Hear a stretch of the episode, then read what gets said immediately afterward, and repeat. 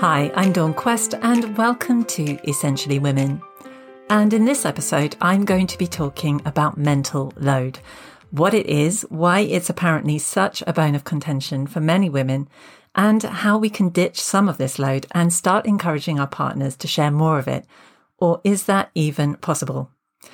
But let's start with talking about mental load, the definition of what exactly it is. Well, chances are, if you've never heard about the term, then when I start listing off some examples, you'll start to recognize that you've certainly experienced mental load at some point in your life or another.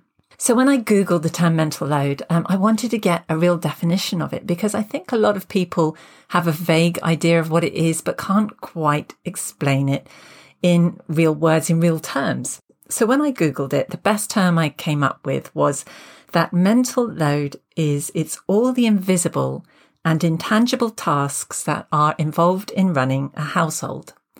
And it's mainly women who experience it. And I'll be coming back to that in just a minute. But let's talk about this, these invisible and intangible tasks that are involved in running a household. Well, let's think of some of the examples. So firstly, there's childcare if you have children. Now, once upon a time, having children, it just meant keeping our children fed, clothed, warm, loved, those kinds of things, making sure they went to school. Well, these days, for most parents and mostly women bearing this, this brunt, the brunt of mental load, it means being their nutritionist, their chauffeur, their events coordinator, their social media manager, their private tutor, their all round PA. That's the mental load of childcare that I think most women experience, most mums experience, and it's certainly what has been shared with me. Then there's the household, and that means making sure the fridge is full, remembering bin day, those kinds of things. Um, planning birthday celebrations, buying gifts for family and friends, planning days out, planning holidays. There's pet care, making to-do lists, date nights, reminding your partner to schedule bill payments if that's what they do. It's all of those things on the to do list. And some might say, well, that's everybody's to do list. However, each one of those items on the to do list has a to do list all of its very own. And it's the thinking, the planning, the remembering to do, to do all of those items on the list. That's the mental load. And this list, with its various other to do lists, it becomes exhausting. And we may look at our partners and think, why aren't you helping? Can't you see that the washing cycle has stopped and the laundry needs hanging out? Can't you see that the bin is overflowing? It needs taking out. You can't just shove another thing in it and push it down and hope the bin fairy will come along. But then if we raise this issue about how we're doing everything, if we actually choose to make, to make a point about it and speak about it, our partners tend to say, Oh, well, you should have asked. If you needed help, if you needed the dishwasher emptying, you, you just should have asked. Because yes, if you do ask your partner to empty the dishwasher or bath the kids, they will actually do those things and they might do them really happily and willingly and be really sweet about it. But should we really need to ask? That's the question. And what they won't do is realize that you're out of dishwasher tabs and put them on the grocery list. Or notice that the baby has a rash while they're getting them ready for the bath and so they'll call the doctor to book in an appointment just to get them checked out. Or notice that the bath needs a clean after bath time is done and then go and do it, go and clean it.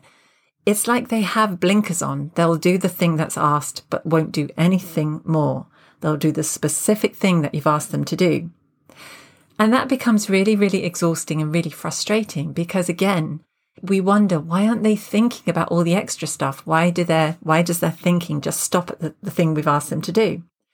As an example, you might have a work deadline, you might be working late, and you ask your partner to make dinner for the kids, and you come home to find the dinner's been made, but there's stuff everywhere. The kitchen's a mess, the bins are overflowing, the dog hasn't been fed. And when you ask, they'll say, Oh, oh, you wanted me to clean up too. Uh, another classic that uh, a lot of my women friends will share is that their partners will put back the milk carton with maybe just a centimetre of milk in it, put it back in the fridge, and they won't even mention that you're out of milk, you need even more. It's this thinking, this um, feeling that, oh, my partner will do it. I'll put it back because my partner always takes care of that. Then there's this other part of mental load, which a lot of my women friends will agree with. it's this part about having to be grateful and appreciative when our partners do the simple things we ask them to do. It's almost like we have to really go overboard and celebrate and applaud and congratulate them on doing the things that we do kind of without thinking. If a woman changes all the sheets, washes them, puts new sheets on the bed, that's something she does every week. It's just what she does. When her partner does it, it seems to be that there's this need for them to be praised for their efforts.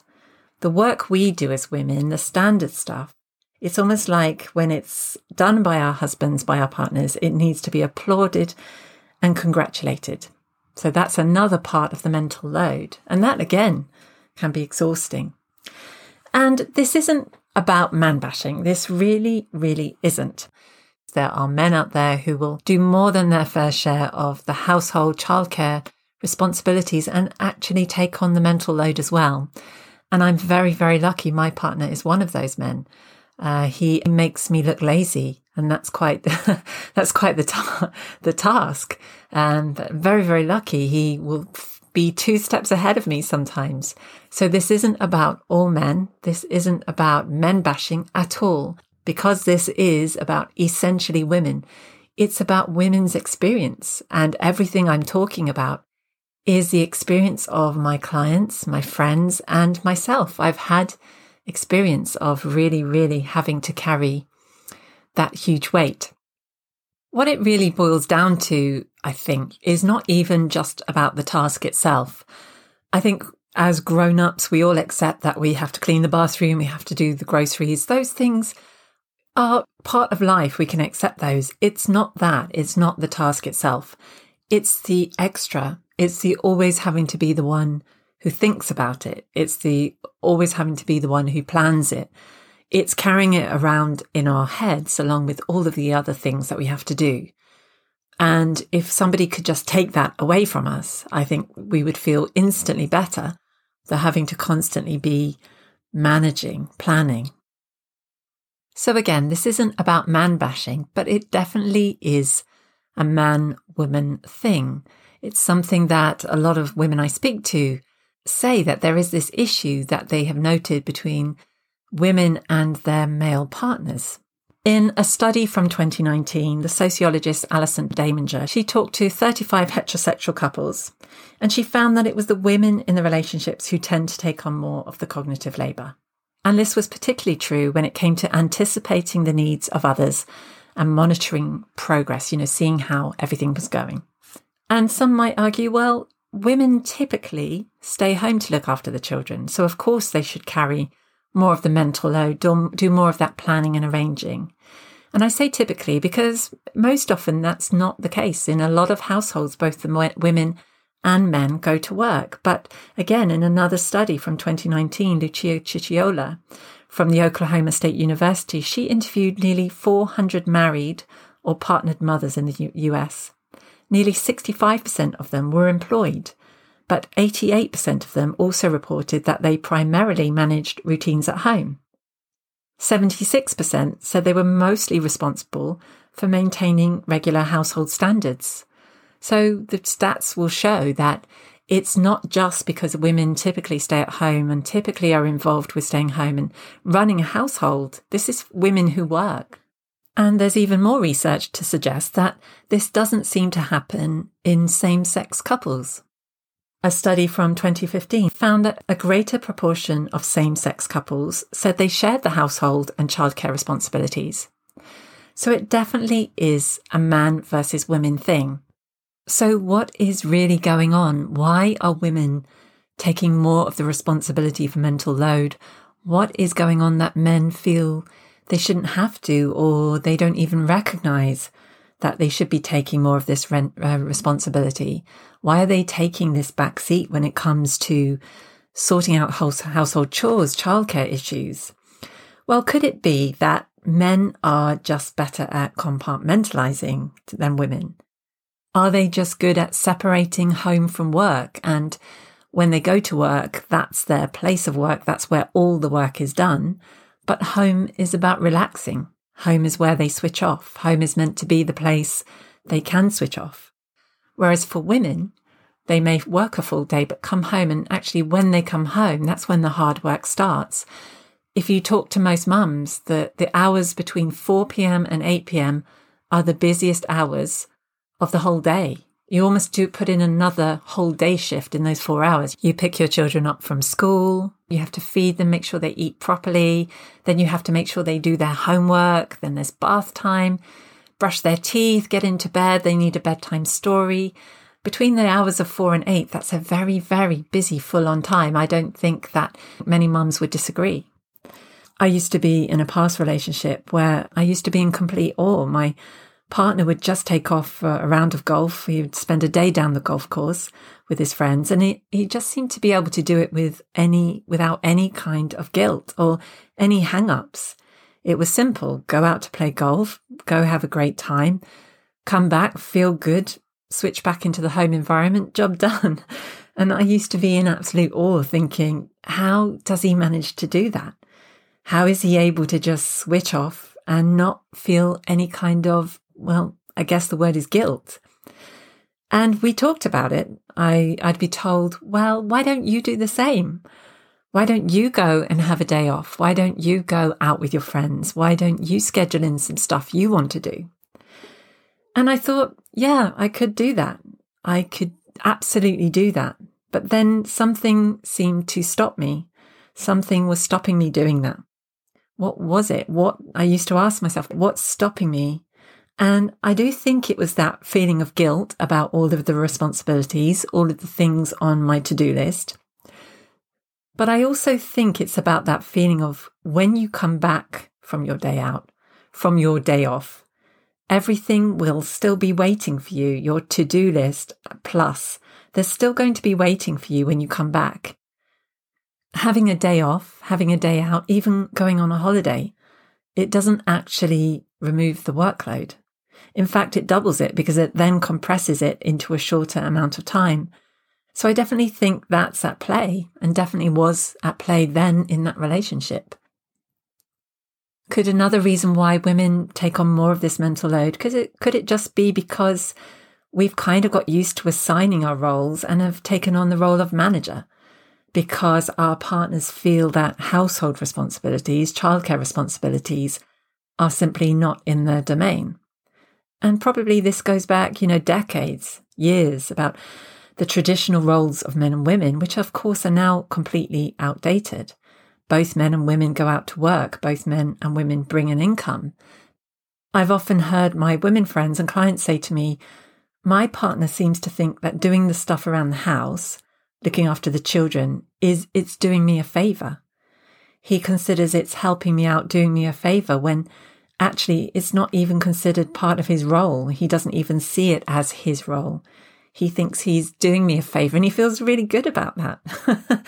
but of course, the instant comeback is it's both of your households. They're both of your children. They belong to both of you. The house is lived in by both of you. But in this situation, the woman becomes the manager and the partner becomes the underling, and I use that word because if you've if you Google the French artist Emma, Google Emma and mental load, you'll find this comic that went viral, and um, she used the word underling. She kind of hits the nail right on the head. She describes the role of women in the house as managers and the role of men as underlings, which I'm sure not many men would like that description, but that's the term she used while men may not identify as underlings, I'm, I think a lot of women would identify with the term manager.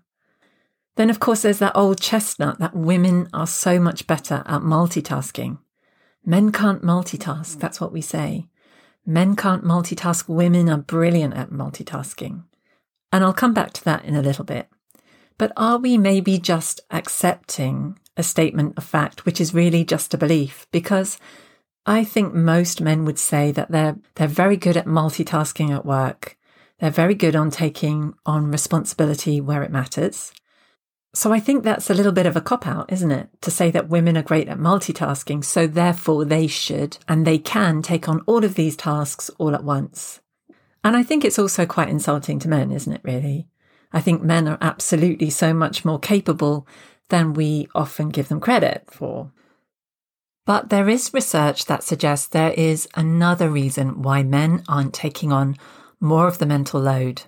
In her same report, her same study, How Couples Share Cognitive Labour and Why It Matters, Alison Daminger, she identified four stages of the mental load. The first one was anticipating a need. Just take the example of finding childcare. So, say it's your first child, you've taken maternity leave, and it's time to go back to work. So, you anticipate the need for childcare. You think, I need to find childcare. The second stage is identifying options for filling it. So you start to think, am I going to use daycare or am I going to have a babysitter or an au pair, a nanny? Am I going to do shared childcare? You start identifying the options. Then you start looking around. You ask for reviews, references. You Google these various options. You look at, you get word of mouth experiences. You start to fill in the gaps about, you know, how you're going to fulfill this need. The third stage is deciding among the options. So you have the options and then you decide which one you're going to go with. Um, maybe you've chosen daycare. So that's it. You sign on the dotted line, everything's sorted. And then the last stage is monitoring the results. So once your child is in daycare, you start checking in, reflecting whether you've made the right decision. Uh, is your child happy? Does it seem like a good place? Is it working out? Those are the four stages. And what she found were that women were disproportionately likely to take the lead in anticipating upcoming needs and monitoring the outcome. So they did all of the prep work, all of the planning, all of the arranging, and then all of the monitoring afterwards. But then when it came to actually doing the decision making, when it came to the third stage, making a decision, that's where their partners got involved, their, the men got involved. So I've got these choices. These are the options that were you know, that are available to us. What do you think? And that's when men typically stepped in and helped with this decision making. It became a collaborative um, process at that point, and it became apparent that the men were very keyed into the power play of decision making. They liked that feeling of being involved.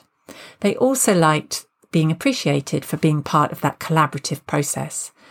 But apart from that, it was the women who did all of the pre work, all of the planning, all of that thinking, anticipating, worrying. Let's not forget the worrying of deciding what childcare was going to, which childcare they were going to go with in this example. And it's this prep work, this planning that's exhausting, but it's also invisible. This is the part our partners can't see.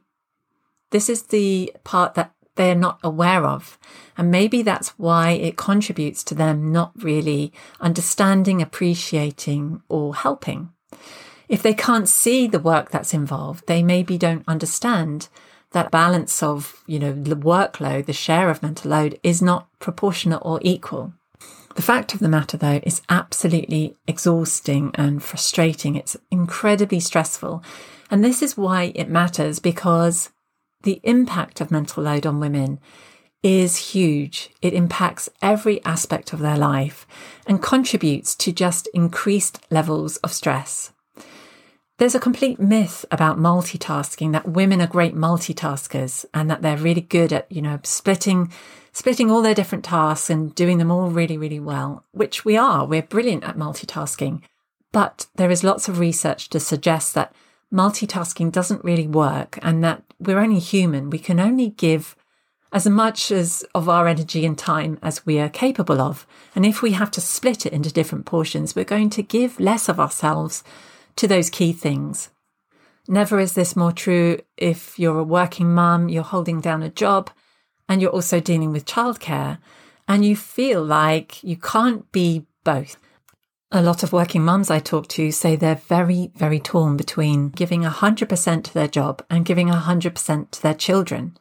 It's just not possible. It's, it's exhausting. It's frustrating. And this leads overall to a feeling of failure. And I speak to a lot of women about how they feel they can't be the best they can be at their job and they are not really being the best they want to be as a parent.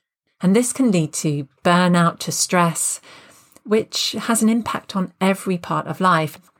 So, how do we stop? How do we put down this huge mental load? How do we get rid of it, share the burden? I think tackling the mental load is quite a complex issue and it has so many different layers involved in it. But I think if we're talking about how we as women can help ourselves, can stop, can encourage our partners to take on more of this mental load, I think it's about, first of all, making the invisible visible. And that means really having that frank, open discussion with your partner about how you're feeling.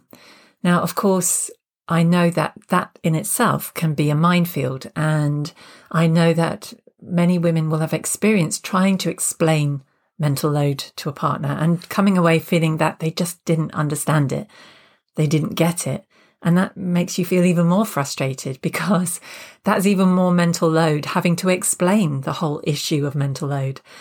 I think also we are afraid because this is our experience of being told that we're nagging or we're nags when really we're not nagging. We're just trying to ask for help. And whether it's the way that we ask or whether it's just the way it's received, when we ask for help around the house or with kids, it seems to be that we're nagging. Um, our partners, we have experience of them taking it very, very personally feeling like it's an attack on their character. And this leads to a huge argument, a huge disagreement. And then we say to ourselves, well, why did I even bother? I might as well just do it myself. I think that's another part of mental load. We're so tired having to explain it. We just say, you know what? I might as well just do it myself. Or we ask for a job to be done, it gets half done, and we think it's just easier it's quicker if I just do it myself. And also we don't then don't have an argument. But I think if we go down that route, nothing's going to change. So I do think it's about having that discussion with our partners and trying to do it in a way that isn't specifically not in the moment, not in the moment when you're really, really furious that once again the kitchen's a mess or um, things have been overlooked. The pile of clothes on the floor has been stepped over rather than put in the laundry bin, whatever it may be. It's never a good time to have that discussion when you're at your most irritated. and that's true of every situation in life. So choose your moment. And again, make the invisible visible. Explain, write it down. This is what's involved. Show it to your partner and say, you think this task is just about this, but let me show you actually all the other stuff I do. We can't just assume that our partners can read our minds. I think it's also about asking ourselves some really tough questions. In any relationship dynamic, both partners are contributing to that dynamic. So we do have to ask ourselves, why am I allowing this? Why am I putting up with it? What's stopping me from dumping this mental load? And they could be very valid reasons, as we talked about fear of the family suffering, fear of things descending into chaos, whether that's real or imagined, it's still a worry. Guilt about taking time out for ourselves, feeling selfish. We do have to challenge ourselves and ask why are we allowing this situation to continue? What's the worst thing that could happen if I dropped some of this mental load? If I just dropped it and allowed somebody to pick up the burden? Well, I guess the worst thing that could happen is that nobody does take up that slack. Your partner just goes on regardless. But at some point, he's going to notice that there's no milk in the fridge. At some point, he's going to notice that the socks aren't cleaned. if that's the job that you're doing, go on strike. Maybe that's it. Maybe we need to go on strike. Say, I'm not going to continue doing this until things change around here. I'm not going to be picking up the slack. Your family, your partner will soon notice when things aren't getting done. But that requires us to let go of control. It requires us to put up with things being not quite the way we want them around the house. How long can you leave it before things start to bug you? I guess that all depends on your tolerance level, doesn't it? Your tolerance for standard slipping, or in this case, your standard slipping. Do we also have to ask whether we are setting a standard?